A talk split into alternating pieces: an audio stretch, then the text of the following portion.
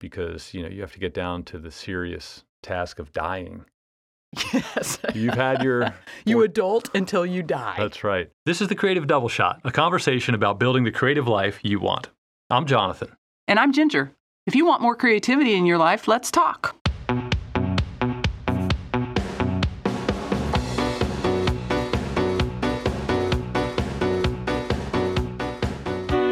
Welcome to another episode of the Creative Double Shot. Welcome. Well, that's a perfect segue into today's topic, which is play and how play is serious business for your creative practice, but not so serious that you should get all frozen up and bunged up by it. And so I'd be interested to know, and of course we can't because even though it's live right now, by the time people hear this, It's not. it won't be live and they can't talk to us anyway.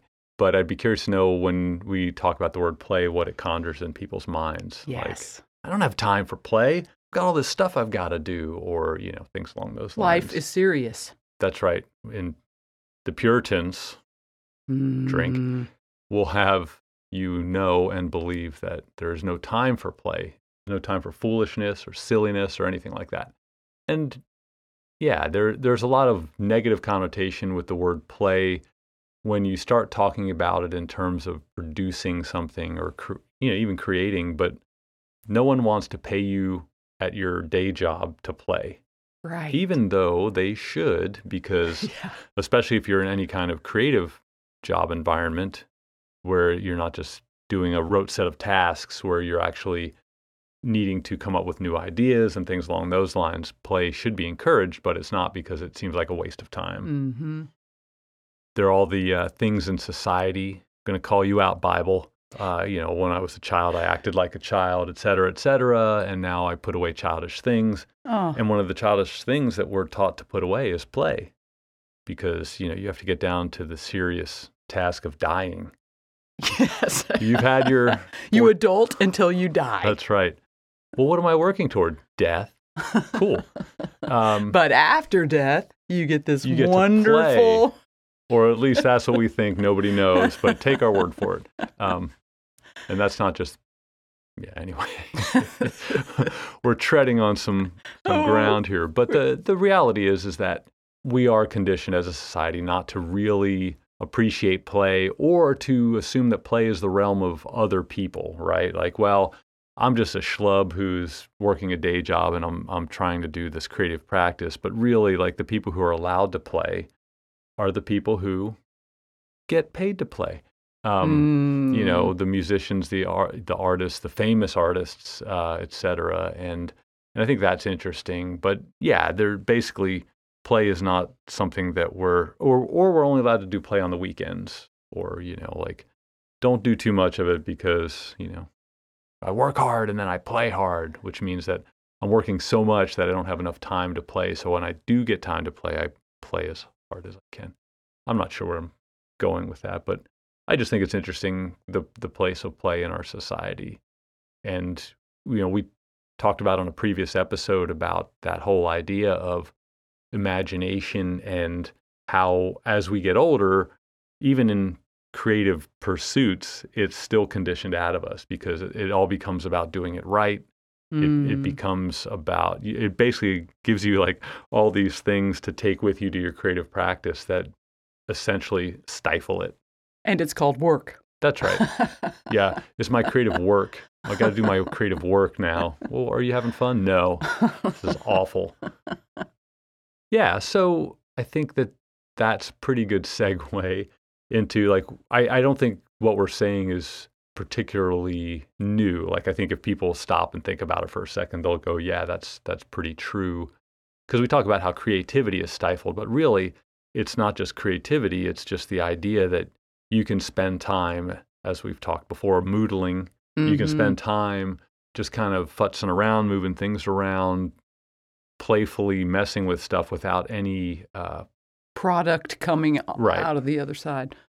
it's fascinating because we also talked about the idea that a lot of people will sit and consume creative products in the form of movies and music and books, and th- there, it's nice because there's no no one's expecting you to do anything other than to take it in.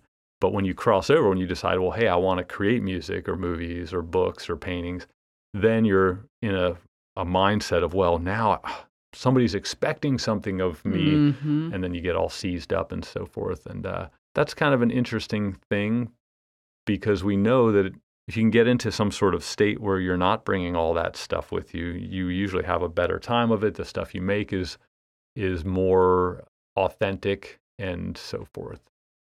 So when we look at the actual word play and where it comes from in language, it's kind of an interesting thing.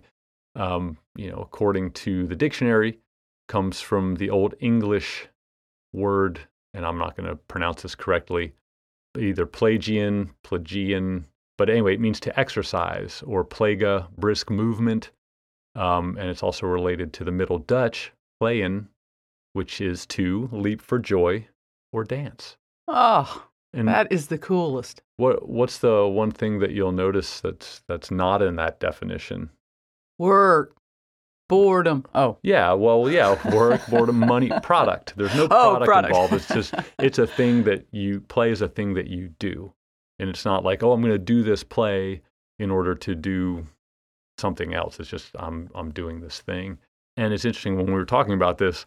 We were talking about how you know we're looking at the part of brisk movement and uh, Oh, yeah. you know thinking of it as exercise, and I think it's interesting how in like an academic setting or even in a lot of the uh, the writing books I've I've read and probably the art books, you know, there's always there are always exercises. Yes. An exercise at the end. It's never like, hey, here's a playful, fun thing.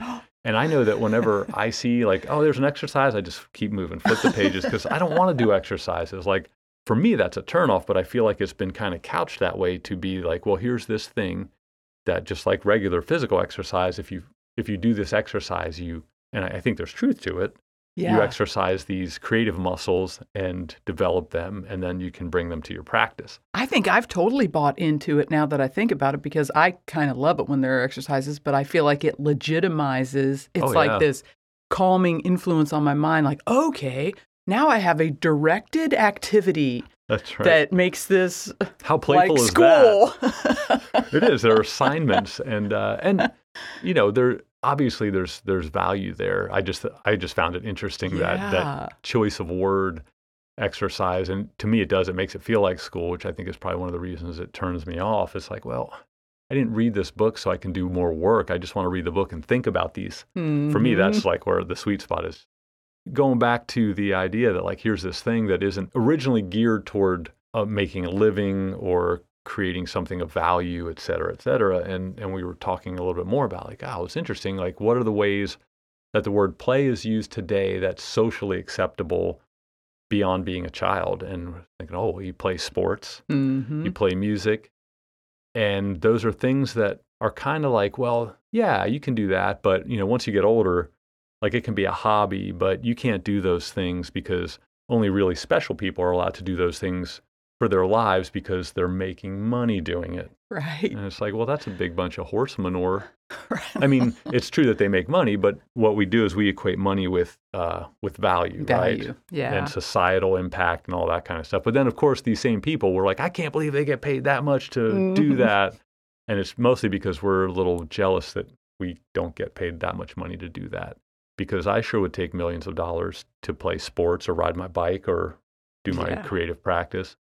But then imagine if you were making that kind of money, the, the pressure that you'd feel to produce something of super quality. Right. I remember reading that thing about amateur musicians versus professional musicians. I think it was in that beginner's book. And just they, you know, did a study of satisfaction. Oh, yeah, yeah. And sure. uh, again, the professional musicians, when they did their practice, they were doing exercises, they were improving, they Yeah. were always moving towards a goal, you know, all this kind of stuff. And they had lost that gratifying sense of just playing around and messing around once it became a serious business. And I think I've suffered from that in my art career, I think. You know, Oh, yeah. this idea that if I just play around and I don't have a product to offer people, then I can't have a successful business. You'll you'll read about it a lot. We've talked about it. The idea that once you weigh down your practice with the idea of it needing to be monetarily productive, it does it changes the whole vibe of the thing, right? Uh, the the author who has yet to be published is actually working in the most magical time of their life Mm-hmm. because there is no expectation, there's no pressure other than the pressure they're putting on themselves. Whereas once you sign that three book contract, it's like, oh my gosh, well, can I do this again? What am I going to write about? Is anyone going to buy it? It's funny how much of the conversation on, say, Writer Twitter is about the pressure and like the fear of like, well, if you what what happens if I don't sell? Like if I sign on for a three book deal and the first book doesn't sell that much, well then they won't put as much marketing behind you the second time around. You know, and there's just all these there are all these things that go along with it, and it's like, man, well that that doesn't sound like the fun part of being a creative. right. The the hope is, of course, that you you can maybe make it your career because it seems nice to be able to spend your whole time just being a creative and, and making money doing that. However, if you're going to go that route, you're going to hopefully have these moments that kind of take that pressure off of you. And I think that's where play comes in. One last thing, an observation, which I think going back to the sports and music thing is, you know, the the idea that uh, this is another example of where play isn't valued. And I think about growing up in the Atari age, right? And those kids and those dang video video games, and then the cons, the rise of the consoles, and the you know the amazing games that are put out there now, and how a lot of that was seen as frivolous, especially I think generationally. I think as as we get older and we have grown up with video games, and then millennials and Gen Z, you know, that's just a part of the fabric of living, just like TV was, you know, which somehow TV, even though we were always told not to watch it, that our parents were watching the hell out of it. I know Which is all funny. the time. Yeah. But once they're able to make money doing it, they're able to enter competitions. Now there are leagues where people can compete, and uh, and suddenly it's like, oh well, oh now there's value to it because these people are able to make hundreds of thousands or millions of dollars doing it. But again, people also be like, I can't believe they're making that much money playing video games. um, anyway, that's enough about that. I just thought that was kind of a neat thing, uh, and and man, things evolve. Like things are always changing, and what's what's valued now might not be valued in a hundred years. And so, I think really the the my takeaway on that is don't worry about what's valued now. Worry about what you value. Y- yes. Oh. So there, there's your introduction about how horrible play is. Um, but but we need it. We need play in our creative practices, and I would say just in our lives in general, because it, it can open you up to sort of a meditative state, to the flow state. To the present moment. Yes, yeah, Yeah. yeah. It just sort of distracts you. At, at first, I think that's as, like we think of it as a diversion, right? Like, oh, it's just a break from the real world. It's like, no, well, it's just a different part of the real world Yeah. right? I mean, there are like countless studies that talk about how good playing music is, how good like free association, playing games around a table with people. Like there are all these benefits to play that carry over into your whole life. What are some of the things like when you think about play for your practice? What are some of the, the feelings that it evokes for you in, in a positive sense, not the, oh my gosh, I'm wasting time and all that kind of thing, but You know, for me, play is a way and again, I think you you said it perfectly just now. I think of it as a oh, I'd like to change this thinking, but I think of it as a break. So, okay, I'm stuck. I'm not sure where to start. So I'm going to play to start. Right, right. Just kind of get the wheels turning. Exactly. And so, you know, reminding myself that it's okay to play, it's okay to wander and not have a, a specific goal in mind and explore. You know, I, I need to constantly remind myself of that. I want that to be more integrated into Yeah. an automatic response instead of a having to get to a very low point before you go, oh, yeah, I can have fun and play. or or like think of it as a as an either or like it's either I'm playing or I'm producing serious artistic Right. work you know one of the things that that's come to me more as of late is you know as I'm working through this new novel concept and like oh I need to be charging forward and, and figuring it all out and Mm. um, I think this is one of the reasons that play gets i- is important is because it's also a way to get you unstuck or to reinvigorate that spark of excitement. You know, I think of it as the sense of wonder. Like I'm, I when I started this project, I oh this is cool, this is cool, and then it's like ah well is it? And it's like well let's see if we can reignite that sense of wonder.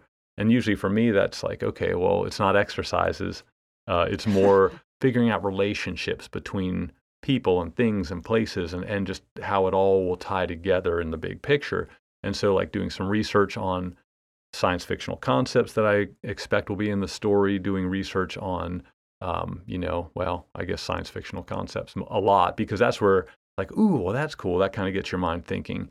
But then you also have to figure out, okay, well, the neato cool concepts are great, but how does that translate into the people in your stories and and how does it you know you want to have these cool ideas but it still has to be relatable and it has to be emotional and so then trying to figure that out and so it feels like is this constant like all right i'm going to do some research and then i'm going to write down some thoughts and, and kind of just moodle through this and see what comes out of it. And that's that's the the excitement is like, oh, well, what is going to come out of this? I don't know. And sometimes nothing does, but a lot of times relationships will reveal themselves by going through this process. And then I can go ahead and work more, you know, deeply into what the story's about, how it might be structured, where things are going to take place, and then I'll hit another sort of lull and then I'll go back and kind of just sort of do this, these cycles of trying to figure things out. And so Seems to me you've redefined research as play. Uh, yeah, I think I think that's yeah. true. I think it's a part of it as and and right as a writer, it's like, well, I'm doing research, and because you can't call it play because, but I think, man, everything I feel like with creativity, everything really kind of flows from that sense of wonder, that creative spark, the Begeisterung, mm-hmm. the giddiness. Like if it's just dull work, I can go do a million other things that are exactly that. Right. There's that quote, and of course, I can't remember what it is about their the serious of a kid at play. Oh, right. And and I like that because what it conveys is that play is serious if you take it seriously, right? As opposed to like, well, this is just some frivolous BS that I'm doing because I don't want to do my other stuff. As opposed to when a child goes and decides they're going to play, for them it's like, well, okay, here we go. You know, like, all right, well, what am I gonna what am I gonna make with this? This is the most real thing in my mind because as a kid, you're not distracted by a lot of things like paying the bills or mowing the lawn or splitting wood or cleaning the kitchen or whatever, all the mundane tasks of life. And so you get to just be totally in it. And as an adult, you can do that too. Mm-hmm.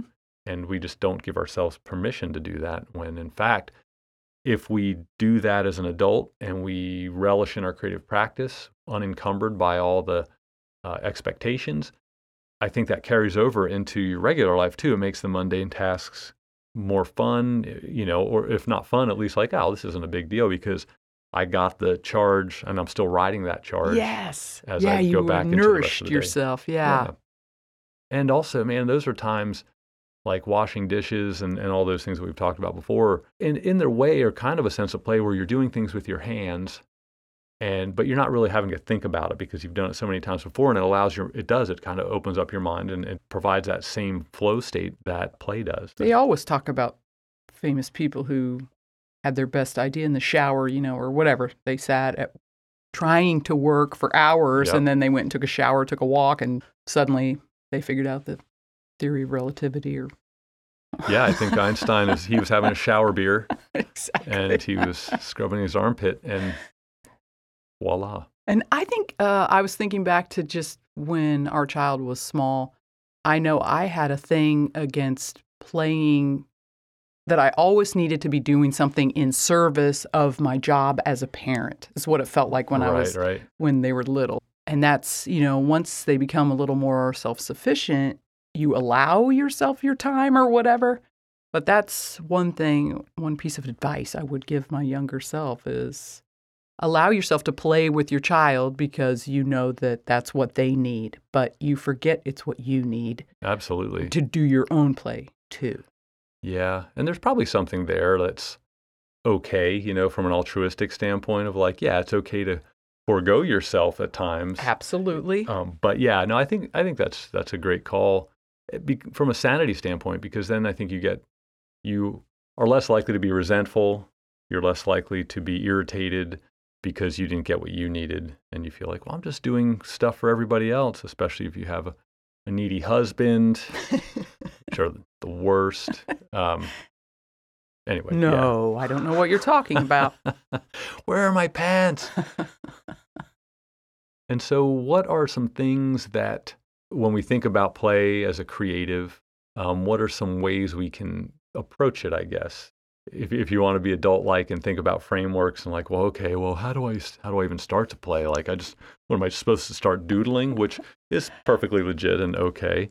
Um, but you had talked about a way to kind of enter into that play state is basically through like the classic child uh, mechanism of pretend, viewing the world that's right around you through that lens. Is yeah. I was even thinking about as mundane as having someone. We had a visitor drop in last weekend, and just looking at our house from a perspective of someone else and Yeah. what they notice. And so, even as simple as pretending that, pretending that you just walked into this house for the first time, yeah, or and looking wh- at the landscape out of the window. Yeah, differently because things become just everyday parts of our lives and we take things for granted. And I think that's a play mindset is everything has possibilities. Mhm. It's not just the thing Yeah. that you see every day. It could also be something else. Like a banana as a phone, Oh yeah, stuff like yeah. that. or a shoe as a phone if you're Maxwell Smart. And you like to turn everything into a hat. yeah, we talked about last night. it- what if a hat was a song and a song was a hat? Take that and play Whoa. with your next session. Uh, Uh, yeah, write a poem, send it to us. and wear it as a hat. send us send us pictures of you with your best poem as a hat. or another good one could be like pretend you're an alien. You've never been to this planet before. And you start looking at tools and things that like we're like, oh well that's a coffee pot because it has a familiar coffee pot shape. But like imagine what it could be like if it wasn't. What else could it be? You know? Liar's poker. Where you're like, oh, this object I'm holding here, this is, you know, this is to grate potatoes on you know, you just you take something that is obviously a thing, but then you give it a whole different purpose. right? yeah. And then, and of course, liar's poker, you're trying to convince people that, that that is what it was, and you get people to vote for your your thing, and then whoever got the most votes would win. Um, Oh, Balderdash was super fun oh for yeah, that. yeah, absolutely. Taking a word and creating your own definition for it, and uh, and getting people to try and vote for your definition Yeah. um, by being how believable it was, right? And that's sort of the fun thing about play is once you kind of enter into that state, that's the world talking about authors and their characters, and it's like, well, you have characters, but if you dig deeply enough, you it's not that you think that they're real, but you can enter into a, a state of mind where they are real because you're like, oh my gosh, well, what what are they going to do in this situation? And once you kind of get into that that next level, that's when the good stuff happens because that's when the emotions and the thoughts and feelings and actions translate from your imagination onto the page and make them more interesting. I was thinking too uh, in anthropology. I'm going to totally butcher this, but I remember this from a class in undergrad, and we were talking about outside of a culture.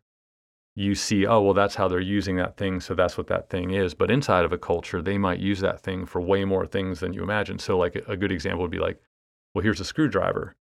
Oh, well, screwdriver, you take that slotted end and you put it in a slotted screw and you turn it, and that's what it's for. It's like, well, that's true, but then some people might use it to open a paint can, or some people might use it to, you know, uh, get a cork out of a wine bottle, or, you know, there are so many other things that occur with that thing. And so I think imagining the different uses for items or the different um, uses of landscapes or structures or things along those lines is a pretty interesting way to kind of engage into that play state too. Yeah. But eventually, like uh, what I've found is that the play state can only last so long, you know. It's, And we've Mhm. talked about the flow state. Once you once you recognize that you're in it, it's usually over. right. And uh, and I think with play, that's the same thing too. It's just like when you're a kid and you'd be like, oh, we're gonna play kick the can, and you're out playing kick the can for like two hours at dusk, which is ridiculous because dusk doesn't last two hours. But anyway, you're out there, but eventually everyone gets tired of it because the excitement is is over, and that's okay. So, like we've talked about before, the, there are a lot of cyclical components to our creative practice, and I think play is definitely one of them. But I think also the other thing about play that makes it really interesting is that the idea that when a kid sits down to play, it's it's all the possibilities of what might come out of that play, and that's what gets us really excited.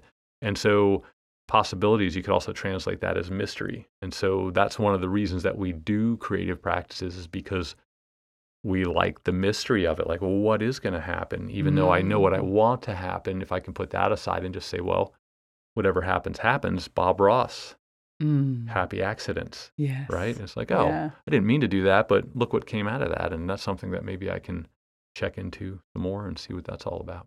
When we were getting ready for this episode and exploring the concept of play, we had talked about the idea of, you know, the consumption of creativity and playful states, the idea that it's easy to consume, but there's this thing in us that we all really have this desire to be creative and to, to connect on that level. And think maybe as if if all we're doing is consuming it but not doing any of our own creation it can create problems it's kind of at odds to some degree with our human nature. Like we might see i watch all the Marvel movies and they're they're amazing.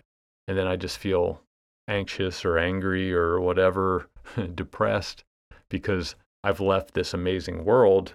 Just a quick aside like virtual reality and augmented reality Mm. there are studies that show that because the the worlds created by those technologies are so vibrant that people are loath to leave them. And i think that really any visual media taps into that. And when we come out of a movie for you know, when we used to go to movies come out of a movie theater and, and then you're you're a little bit let down because it's like oh the fantasticness is over and now i just have to go figure out where the trash What to have for dinner? Yeah, oh, exactly.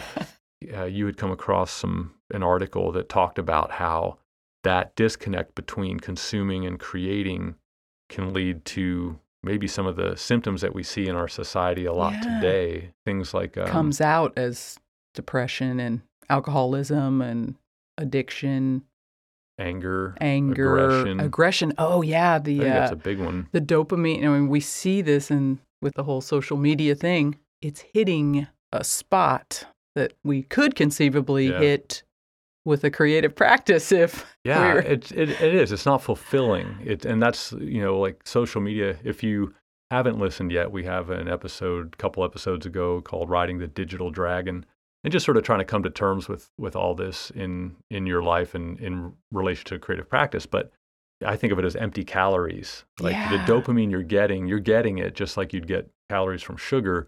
But once the dopamine's gone, you don't have. There's nothing associated with it. It's just I just need more of it yeah and uh, I I think that that's really fascinating. And so that's where play comes back.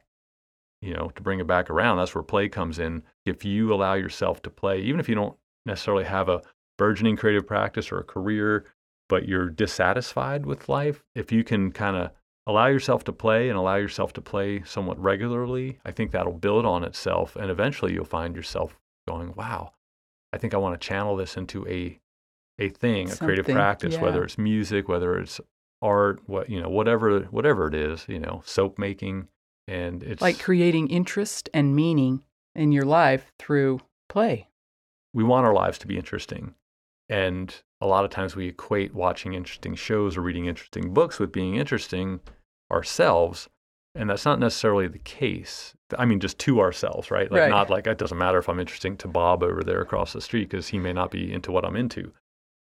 And so when you think about play in the grandest sense, you know, think about uh, kids coming to their art materials and they're not thinking about, oh my gosh, I got to fill up this space. They're like, oh my gosh, I get to fill up this space. Mm. And they engage with their materials on a very connected level. Those materials are interesting, right? That like, oh, look at this paint, look at these colors, and rolling with it, and, and not take, not bringing all of your stuff. That's the whole idea of play is not bringing all of your stuff to You're not dragging your emotional ball of twine to your That's right. play. Although I bet that emotional ball of twine makes some cool patterns on your canvas. Okay. Um, I, I think again, like kind of just hammering on that. You know, is, is your life interesting to you, especially in that moment, right? In that moment, like there doesn't have to be anything else because really all you have is now anyway. So you Mhm. might as well make the most of it from a just purely connected standpoint. You had alluded to it when you're talking about your practice is just just that getting started. Once you decide to play, the pieces will come as a result of it because there's a, sort of this chain reaction that happens as you as you play. You, your mind free associates, it makes connections, it does all the things, and that alone is interesting. yeah. And that that's a more nourishing dopamine drip than just endlessly consuming stuff that other people have made. You Yeah. know. So that's our encouragement for you is to take a moment, play in whatever manner it is, whether if you're a guitarist and you just want to noodle around on some scales or you're an artist. Uh, one thing I, I read was uh, an artist person recommended taking big brushes Mm. and, you know, not getting bogged down in the detail work. That helped him be more playful and less judgmental about his work because he couldn't be detail oriented. He was just like slapping it on there and getting in there and just sort of feeling the visceral feedback of, of the actual act of doing it. Yeah, I remember reading a artist who paints large said, pretend that you're painting a wall when you're, you know, so just like roll on a big old bunch, Yeah. you know, Yeah. because your critical mind gets out of it at that point and you're just experiencing the material. Absolutely. Yeah. I think that's fantastic. Yeah. And, you know, writing, again, for me, like, I think the morning pages from the artist's way, you know, or, or or however you incorporate that. But if you do any kind of morning pages, that's a really nice way to kind of just start jotting down thoughts without the load, right? I mean, that's isn't that sort of the point of it? Like just just write. Don't worry about what's coming out, Punctuation, or even if you're writing about your laundry, whatever. Yeah. right? And and you'll find that you don't want to write about your laundry, and so you'll your mind will move on to things that are more enriching to you, and uh, eventually, it's it's almost like a little like launch pad for the day to kind of like oh, kind of give you a little focus. You just play as much as you can, and you'll find that as you do more of it and you incorporate it more, that it'll actually become part of your creative practice as opposed to this thing you do to get to your creative practice. Right. I won't belabor it anymore. uh, get out there and play. And uh, if you have any thoughts about it, feel free to hit us up uh, at creativedoubleshot.com. Leave a comment. Write us on, well, write Ginger on Instagram at Ginger Danzar. yeah. And uh, please share this with anybody who you think might benefit from our rambling conversations on creative practice. And uh, we'll see you next time on the Creative Double Shot. See ya.